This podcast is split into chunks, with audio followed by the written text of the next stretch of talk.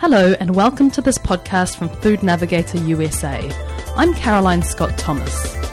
Now, sodium reduction has been on the agenda for a number of years.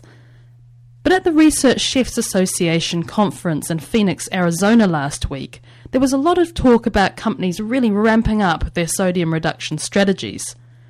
I caught up with Christopher Warsow, who's corporate executive chef at Bell Flavors and Fragrances, and I asked him what does this trend mean for industry?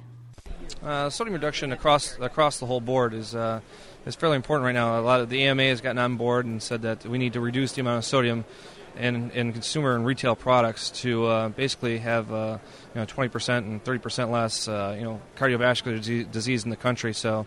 Um, I think it's a good idea. I think the uh, industry is going towards that, and I think that there's having a lot of challenges right now reducing the amount of sodium just because the way the American palate has uh, become accustomed to the amount of sodium in their diet.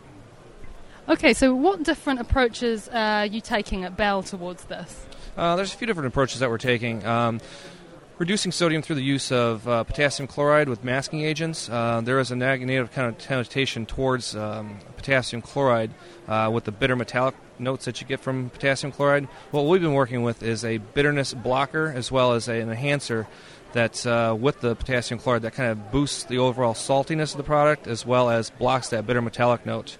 Um, we've also done a lot of work with uh, natural flavor enhancers to kind of overall boost the overall savoriness and flavor of the product so people aren't really missing the salt that's we've taken out of the product.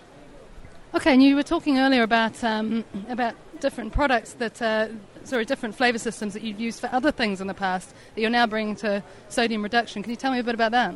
Sure. Uh, we have a few products that were actually developed when MSG was the was the boogeyman. When MSG was supposed to be bad for you as well, we developed a line of products that were a one-to-one replacement for MSG. But now we're using those as well to boost the overall savoriness and um, a lot of those components that give flavor, like herbs and savoriness to products. So people, the mainstream consumer, is not really tasting.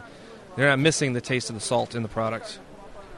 So, talking about how um, about how much uh, you can actually reduce this by, I mean, how much is going to be too much before consumers start noticing? Uh, we've done up to right about 35 to 40 percent is what you typically can get before the consumer actually starts pushing back. I think a lot of uh, the American consumer has been is so used to drink or not drink, uh, eating that large amount of salt that once you kind of reduce it to the 35 to 40 percent level, you start getting a whole lot of pushback towards, uh, you know, this this is very different. But I think incrementally reducing uh, Americans' palate on, on salt is is a good way to do it, and that's what a lot of companies I think are doing right now as well. Okay, great. Well, thank you so much for joining me today. Thank you.